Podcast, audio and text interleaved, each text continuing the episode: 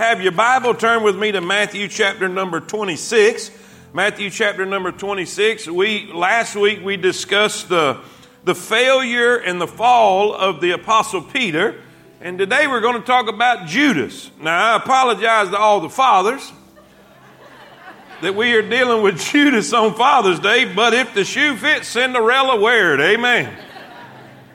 No, I'm kidding. This is just where we're at in Matthew. We've been going through the book of Matthew, and this is such an intriguing story.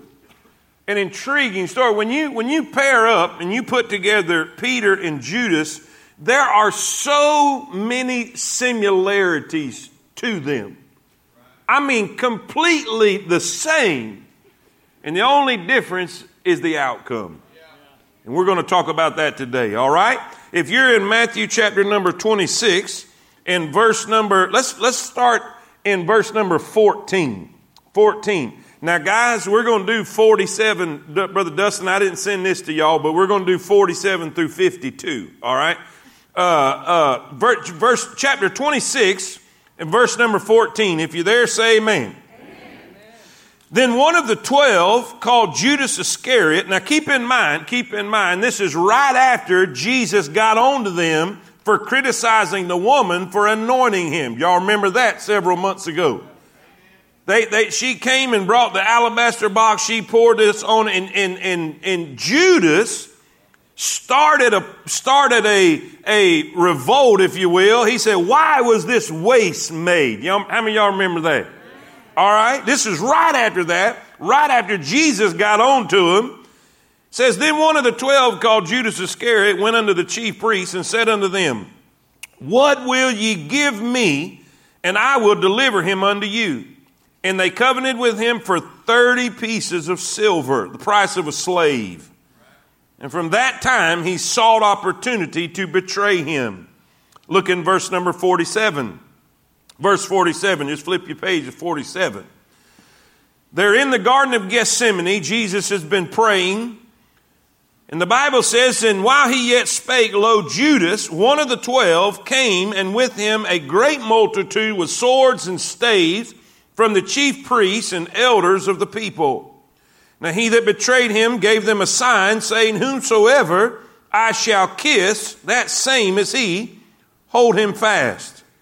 And forthwith he came to Jesus and said, Hail, Master, and kissed him." Now, the way that's worded, it seems like he just went and put a peck on his cheek. But that's not what the Greek word defines. It means he just kissed him all over. In other words, Judas put on a show. Are y'all with me? He was putting on the dog. Verse 50. And Jesus said unto him, "Friend, wherefore art thou come?" Then came they and laid hands on Jesus and took him. Now skip over to chapter 27. We'll just read a couple verses and we'll pray. Chapter 27 and verse number 3. They've arrested Jesus. They've taken him in. They've pronounced him guilty in this mock illegal trial at the high priest's residence. Now they have to take him to Pilate because they did not have the authority to execute Jesus. So they had to go to the Romans. And it says in verse 3, "Then Judas, which had betrayed him, when he saw that he was condemned, repented himself and brought again the 30 pieces of silver to the chief priests and elders, saying, I have sinned in that I betrayed the innocent blood." And they said, "What is that to us?" He said, what that means is that's not our problem. That's not our problem. You see to that. And he cast down the pieces of silver in the temple and departed and went and hanged himself. The chief priest took the silver pieces and said, "It is not lawful to put them into the treasury because it is the price of blood." Imagine that. How hypocritical is that? They took it out of the treasury to pay him to lie about Jesus, but they're too religious to put it back in. That's the epitome of hypocrisy. And they took counsel and bought with them the potter's field to bury strangers in. Wherefore that field was called the field of blood unto this day. Then was fulfilled that which was spoken by Jeremy the prophet, saying, And they took the 30 pieces of silver, the price of him that was valued, whom they of the children of Israel did value, and gave them for the potter's field, as the Lord appointed me. Let's pray. Dear Heavenly Father, we thank you so much for all the people that's here today. Wonderful crowd on a Father's Day Sunday morning. Lord, I'm so thankful for everybody that came to hear your word, and I pray they will not leave disappointed. Lord, help us to receive something that's going to help us. Help us to learn and to grow and to develop and to be more like you every single day. God, I pray that you'll fill me with your Holy Spirit. Don't let me say anything I shouldn't, and don't let me forget anything I should. And God will praise you and thank you and give you the glory for it all. In Jesus' name we pray. And all God's people say it. Amen. You may be seated. You may be seated. By way of introduction, I want to kind of compare just a little bit the Apostle Peter and this one we know as the traitor, the betrayer, Judas Iscariot. Both of them were called by God to follow Jesus. Both of them followed Jesus. Both of them had the privilege and the honor of being under the discipleship and the leadership of and the teaching of Jesus Christ. No greater privilege than any human being has ever known to be taught specifically, personally, by the Lord Jesus Christ. Both of them went out preaching. Both of them cast out demons. Think about that a minute. Both of them served and probably healed people. Both of them was there in ministering to Christ, sitting under Christ. Both of them failed. Both of them betrayed Jesus. Peter denied him 3 times. We covered that last week. We're not going to rehash that. But you remember that he told people, cursing, making an oath, promising, I don't know the man. Denied Jesus 3 times to 3 different people in a short amount of time. They both denied him. They both betrayed him. Listen, both of them was influenced by Satan at one point when Peter tried to refuse and restrain Jesus from going back to Jerusalem. He said, we're not going to let you die. And what did Jesus say to Peter? Get thee behind me. So we know Satan was influencing Peter's words. We know that Satan was influencing Judas Iscariot, even to the point of entering him and filling him. But listen, what we do find different in all of the similarities and all of the things they had the same, their end was drastically different. One of them end up being crucified upside down because he felt like he was not even worthy to be crucified in the same way as his Lord, and he died and went to heaven.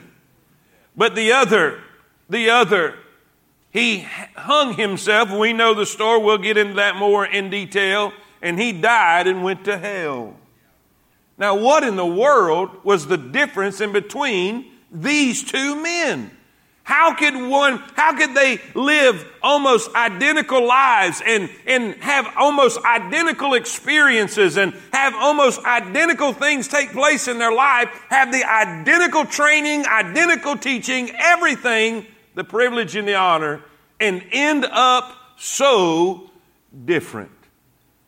Well, as we talk and we lead through this, I want to help you understand some things about Judas that you may not realize and see. So, number one, if you're taking notes, and by the way, before we begin, what is the title? What is the title? If you look at your notes, what is the title? Say it again.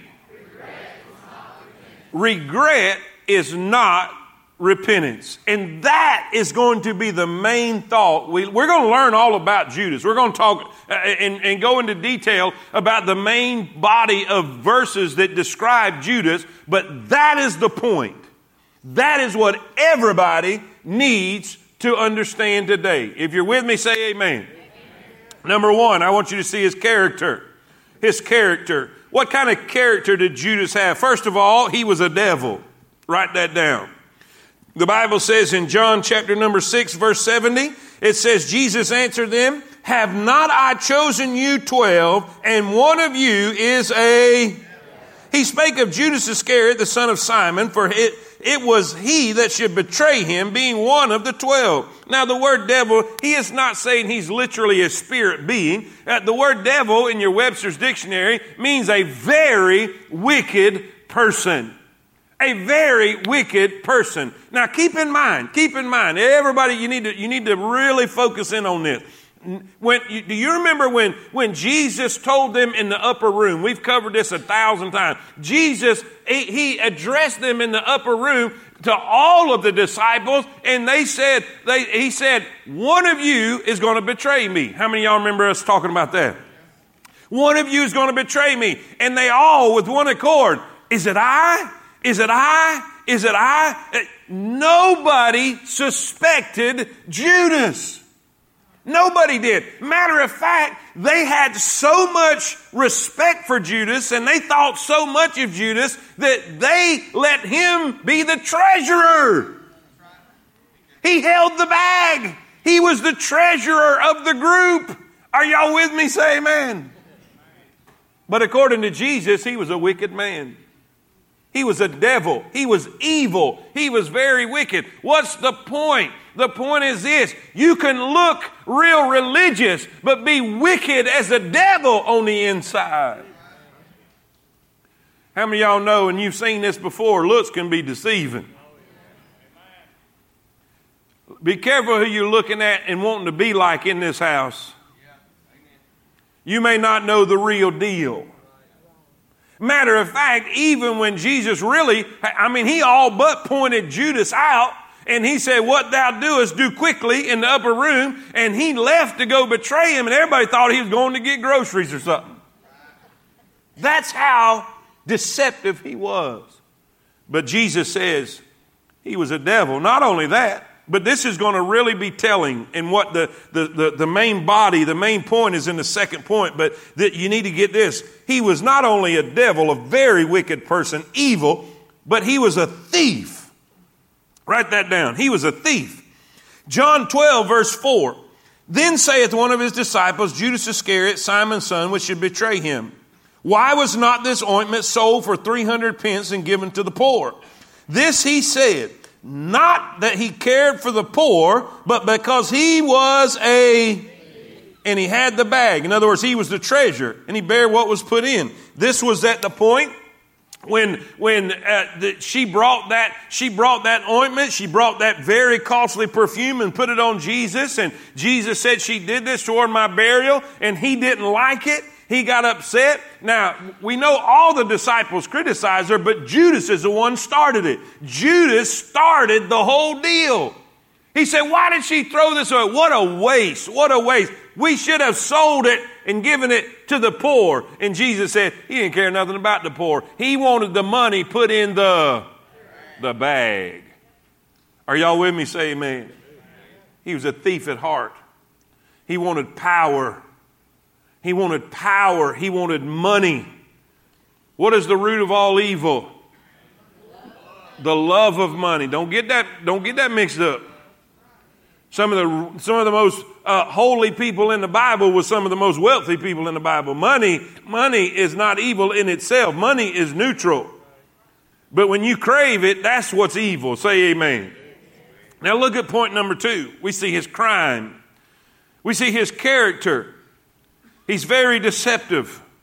He's very deceptive. He had everybody fooled. He had everybody. I say everybody but the Lord Jesus. Now look at point number 2. We see his crime. First of all, write this down. And this is something that's going to stand out. I really need you to get. What was his crime, preacher? First of all, rejection. Write that down. Rejection. It says in back in chapter 26, after Jesus got on to him, it said, leave her alone, leave this woman alone. She's done a good work. It says in verse 14, then one of the 12 called Judas Iscariot went unto the chief priests and said unto them, What will ye give me, and I will deliver him unto you? He connived to betray Jesus in that very hour. Now watch this, Rejection. What is he rejecting? And I put in the notes, look here. He was rejecting who Jesus really was. Now, this is important. I promise you. I'm going somewhere. He was rejecting who Jesus really was. Now, why is that important? What do you mean by he's rejecting who he really was? When this whole thing started, how many of y'all remember a wild-eyed Baptist preacher who came out in the wilderness weathering a leather girdle, eating locusts and wild honey, preaching, "Repent, for the kingdom of heaven is at hand"? How many of y'all remember that? That was John Baptist. John Baptist was a forerunner. He said, "I'm not worthy to latch his shoe. I'm not him, but he's coming right after me. He's going to baptize with fire and with the Holy Ghost." Say amen. And they're preaching. What are they preaching? The message of the kingdom. The message of the kingdom. What is the kingdom of heaven? The kingdom of heaven is the literal, physical kingdom here on this earth. A Jewish rule, a Jewish kingdom with a Jewish king. Are y'all with me? Say amen. From the very beginning, all the way back, if we go back to David, God promised David, there's going to be somebody that's going to be from your lineage that's going to sit on this throne forever and ever and ever. In other words, God promised the Jews, I'm going to send a king. I'm going to send a Messiah. I'm going to send a Savior. I'm going to send somebody that's going to come, and he's going to conquer, and he's going to rule, and he's going to deliver the people. Now, keep in mind, they're under the bondage of what city? Rome. Are y'all with me? Rome has had them in bondage. Rome has had them under rule, and a cruel rule at that. And every one of the Jews are looking for their Messiah. They're looking for their king. They're looking for somebody to come deliver them and get Rome off their backs. And oh, would the Messiah come? Guess what? John the Baptist said, I'm the forerunner. He is here. He is here. He is here. The Messiah is here. The kingdom of heaven is at hand. When John was killed and he was executed, Jesus stepped right into his shoes, preaching the same message, preaching the same thing. The kingdom of heaven is here. And they were telling everybody, the king is here. And what did he tell the disciples? All of them. He said, I'm the king, and you're going to sit on thrones, 12 thrones, ruling the tribes of Israel with me. How many of y'all remember that? And you know what? At that time, Judas's eyes got that big around. I'm going to be a king. So what was Judas in this deal for? Power. He was following Jesus not because he was holy, not because he was God's son, not because he was who he said he was. It was because he was looking for power. He's seen an opportunity in Jesus. He's seen the power that Jesus had. He saw the ability Jesus had. He saw the things that Jesus could do. Man, I'm telling you what, if a man could make a leg grow back, if a man could open the blinded eyes, if a man could feed thousands with one lad's lunch, if a man could walk on water, if a man could calm the stormy sea with just his word, can you imagine what he can do to them stinking Romans? He's following him for the power, for the opportunity. He is seeing dollar signs because truly in his nature, he is really a thief. Y'all seeing where this is starting to fall now? But guess what? After 3 years of following this man, after 3 years of being told he's going to get to rule and reign, that he's going to get to sit on a throne, after 3 years of being told, you're going to rule with me, now Jesus is talking about dying. Y'all remember? He tells them, he said, now I'm going to die. They're going to kill me. Matter of fact, you remember what we just read last week? They're going to smite the shepherd and the sheep are going to. Wait a minute. You're supposed to be a king. We're supposed to rule and reign with you. Now you're going to die and leave us? Do y'all see what's going on in Judas's head right now? Now Judas is panicking. I've done wasted 3 years of my life following this. He's not who I thought he. So now Judas, he's trying to get all the money he can. That is why he got mad at this woman for wasting the perfume when he could have sold it and had more money in the... What did he do when he went to the high priest? He said, "What will you?" Y'all see where this is going? You know why? Because when Jesus revealed to them that he was the Lamb of God that would die on a cross as a substitutionary payment for the debt of sin, when Jesus revealed who he really was, that he would not set up his kingdom right away, but he would come and die and be the propitiation for the sins of the whole world, he said, "I'm not about all that." Because Jesus wasn't who he thought he was. Now, preacher, why is that such a big deal? Why is that such a big deal? Let me show you. If you'll look in the verse I put right below that, Paul is speaking of the Jewish people. And he says in Romans 10, 1 through 3, "Brethren, my heart's desire and prayer to God for Israel is that they might be..." All right, if he's praying for somebody to be saved, what does that mean they are? They're lost. Okay, watch this. "For I bear them record." He said, this is the problem.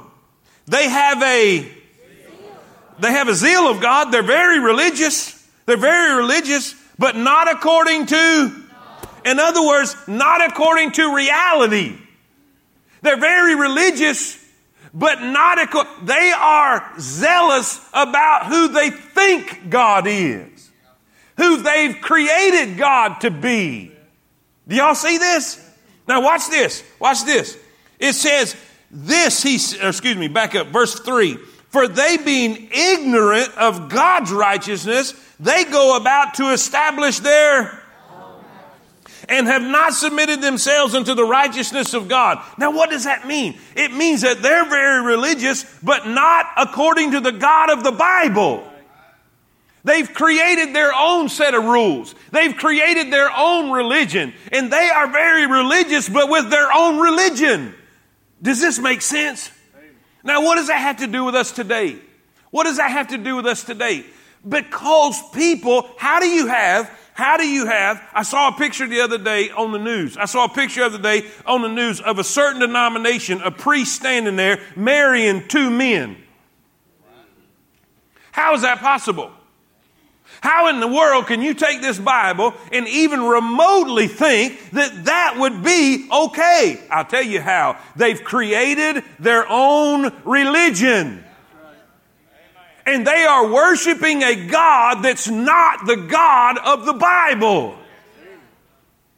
They're following their own way. In other words, they've decided how they want to live, and they've created a God that's okay with their lifestyle. Amen. Now, I'm going to say this. It's easy for us to shout and say amen to those type people. But I want to ask you a question. Are you following the Jesus of the Bible? I know you say you love Jesus, but do you love the Jesus of the Bible? Do you love the Jesus who said, "Deny yourself, take up your cross and follow me"?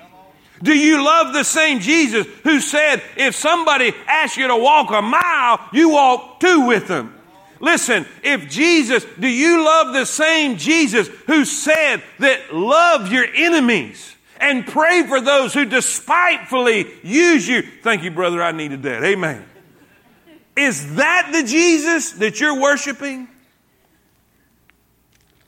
Man, it got quiet all of a sudden. Where's all the shouts? Hey, amen. Listen, when we talk about the worldly crowd, y'all all about it. But when we get...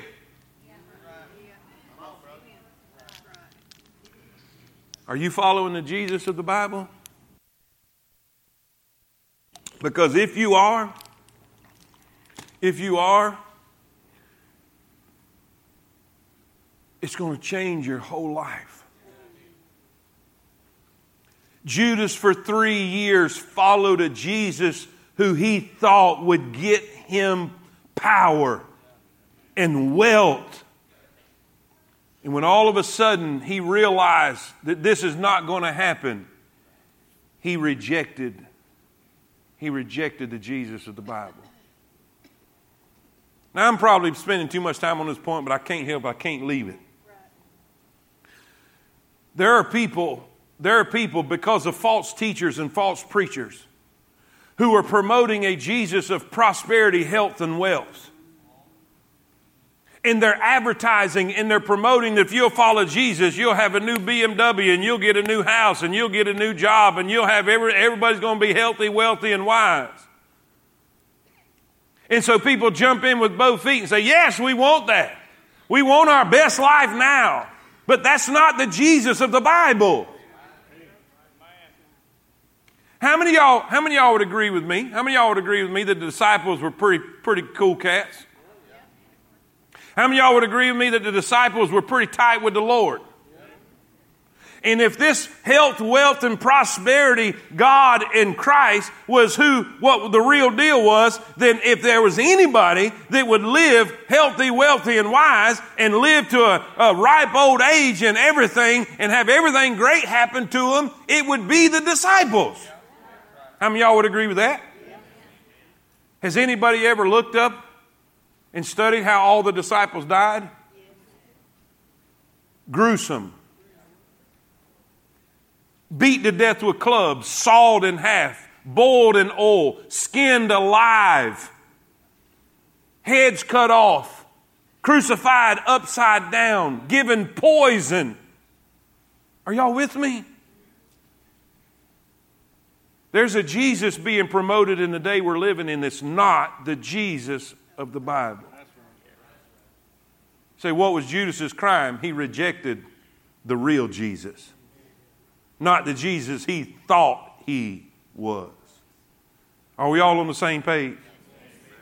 Watch the next part. This is even more of a situation. What was the first word? A? What was A? Everybody say it. Rejection. Does everybody know what that point now?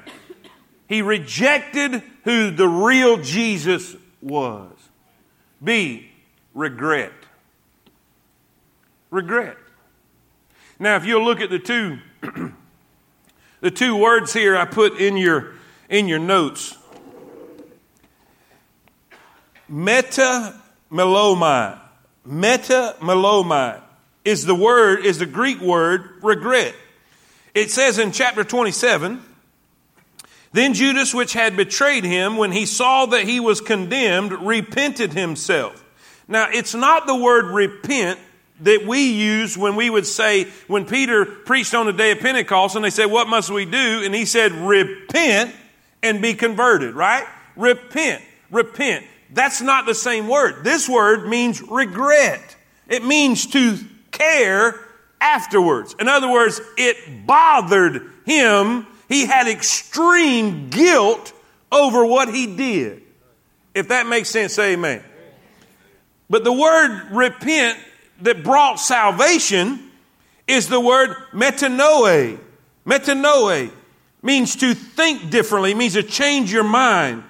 It means to reconsider, a changed mind. Now, what do we see in 2 Corinthians 7:10? For godly sorrow worketh repentance to... Come on, everybody. Come on. Look at it. For godly sorrow worketh repentance to... And not to be repented of, or not to be regretted. But the sorrow of the world worketh what? Yes. Now watch this. We have two men. Both of them betrayed Jesus, right? Yep. Both of them just failed drastically, terribly, horribly.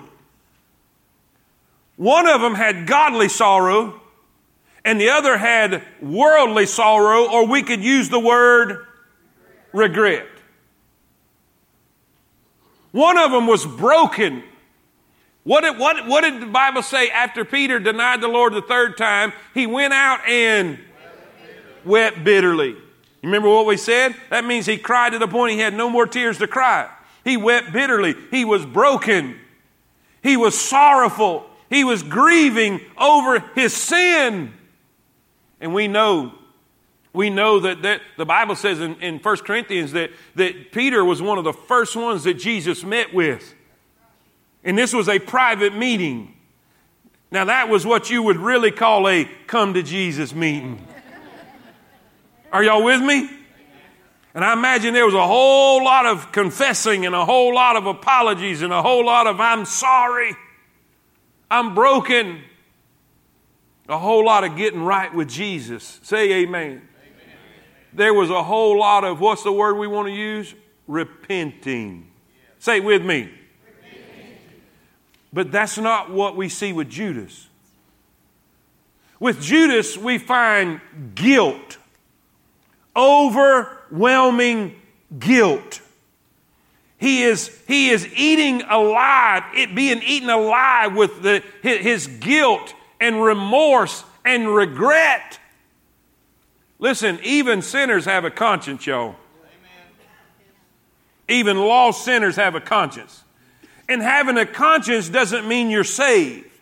Being sorry for what you did is not salvation. One experienced repentance and the other experienced regret. Now, what's the difference? The Bible says repentance leads to what? Salvation. Say it with me. Repentance leads to salvation. Now, regret, in other words, God or worldly sorrow leads to what? What happened to Judas? He hung himself. Now, what's the difference? What's the difference? Now, when you repent, do you feel bad? When you repent, you're sorry. Godly. Come on, y'all, a little slow. Y'all ready? Godly.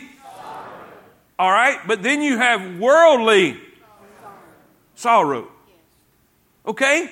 So in both situations, you feel bad. Has anybody ever sorrowed before? I'm wondering if y'all are y'all saved? Do y'all remember what you felt like before you got saved?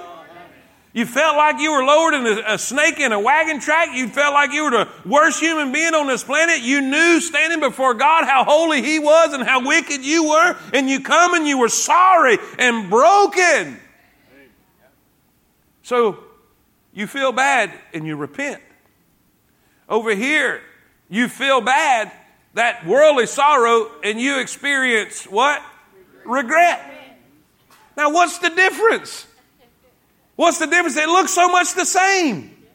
If you look at Peter, he's weeping bitterly. If you look at Judas, he's probably weeping too. And they look the same. What's the difference?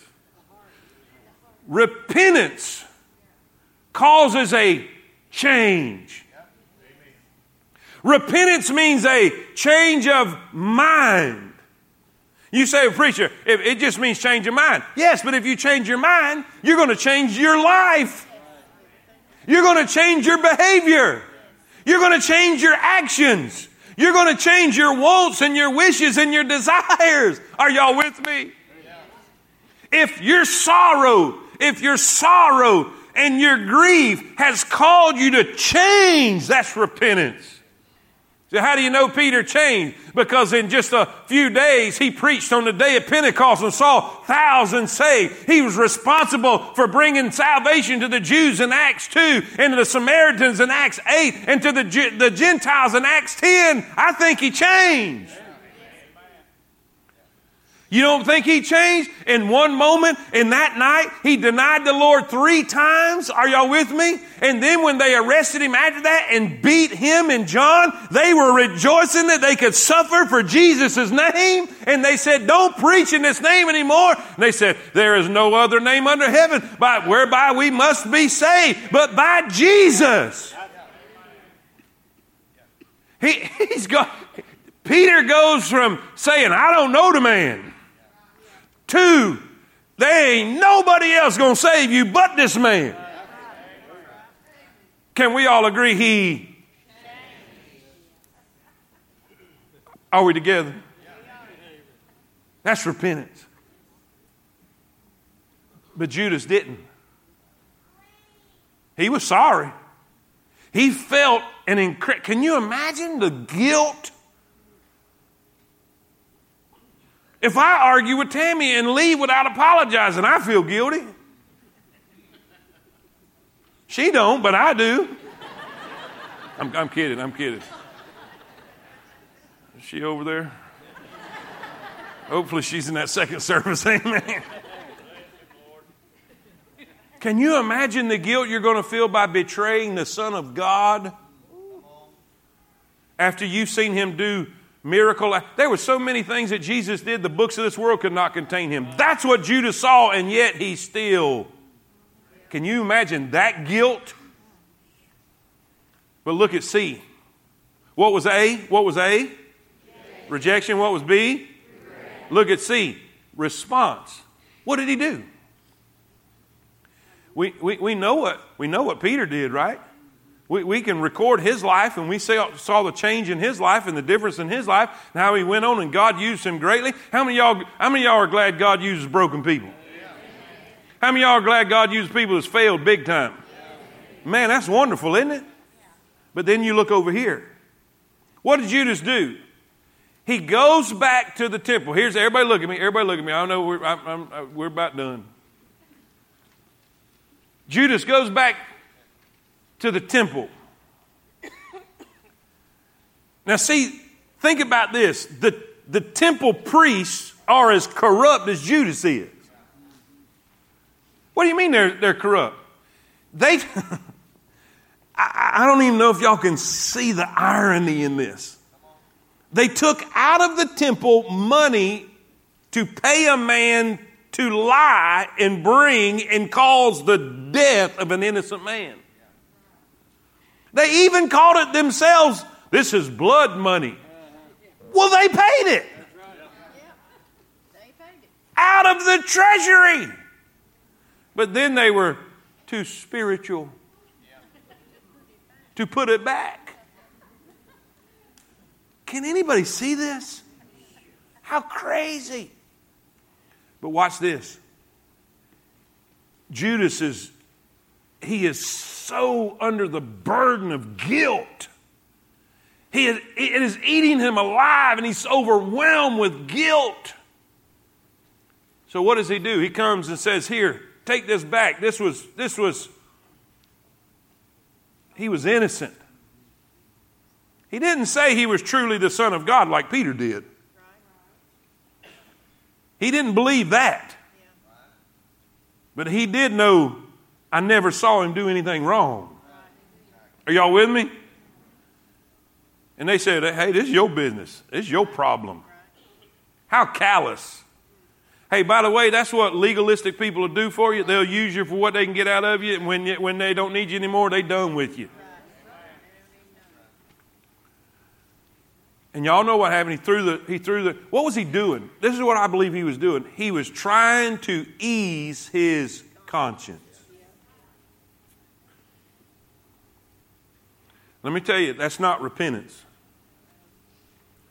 I've seen people do other people wrong and then do stuff to try to ease their conscience about it. But that's not repentance. That's not godly sorrow. That's not godly sorrow. If he had godly sorrow, he'd have run them down to tell them, this man is innocent. He is the Son of God. You need to listen to him. He didn't do that. He didn't try to rescue Jesus. He didn't go to the defense of Jesus. He just said what he did. All he did was try to ease his conscience. Preacher, what are you saying? What I'm trying to get everybody to understand, I think the main point of this whole message and what God is trying to tell you, just because you feel bad doesn't mean you repented. You can be broken. You can be sorrowful. You can weep for a week. But if it doesn't change your life, if you don't come to God for forgiveness and change your mind, which changes your ways, you need to check up. Well, preacher, I go to church. Judas followed Jesus 3 years. Judas preached sermons, he cast out devils, and he healed people. Yet he went to hell. Let me tell you why. Regret is not repentance. Look at number 3. Number 3. What was number 1? Come on, everybody. Number 1. Number 2. Look at number 3, his condemnation. Write this down. We see his death.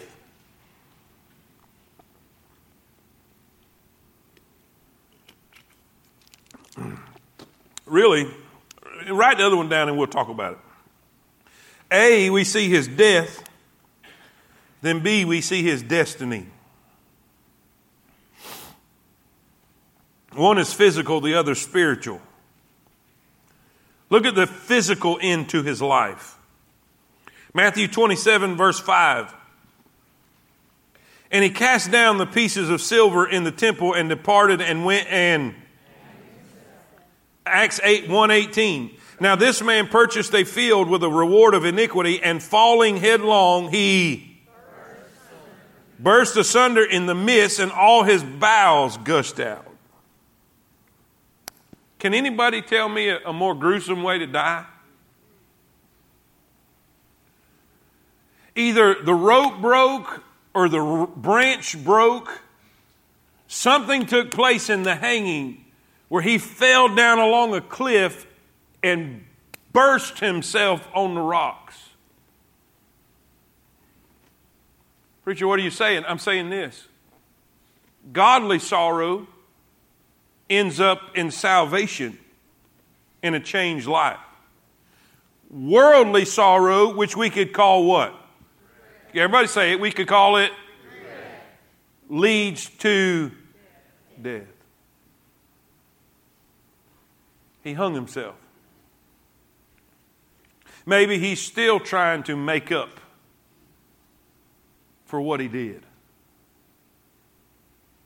Researchers will tell you that sometimes when people commit suicide, they're trying to make themselves pay for a wrong they feel like they've committed. Everybody look at me for just a minute, because this is a big time point right here. He gave back the 30 pieces of silver, trying to make up for his wrong. He went and hung himself, trying to make up for his wrong. Everybody look at me. There is nothing you can do to make up for your wrong. What can you do? You can do like Peter did. What did he do? Have a come to Jesus meeting. The only person who can fix what you have done is who Peter said in Acts, there is no other name under heaven given among men whereby we must be saved but Jesus. Everybody look at me. Look at me. Look at me, everybody. Look at me, up on the shelf everywhere. Some of y'all are coming to church to ease your conscience. Some of y'all are being convicted over your sin, and you're feeling sorrow. You're feeling a conscience. You think, if I just go to church, that'll make up for. You can go to church till you die and still go to hell like Judas did. Oh, but preacher, I'll volunteer. I work on that deal. I work at the widows' houses. I will work extra hours. I'll get involved in the ministry. I have seen people do this. I have seen people come to church all the time and try to do to try to make up and ease their. I got a better way for you. Weep your way down to this altar and let Jesus take it away. Quit trying to earn something you can't.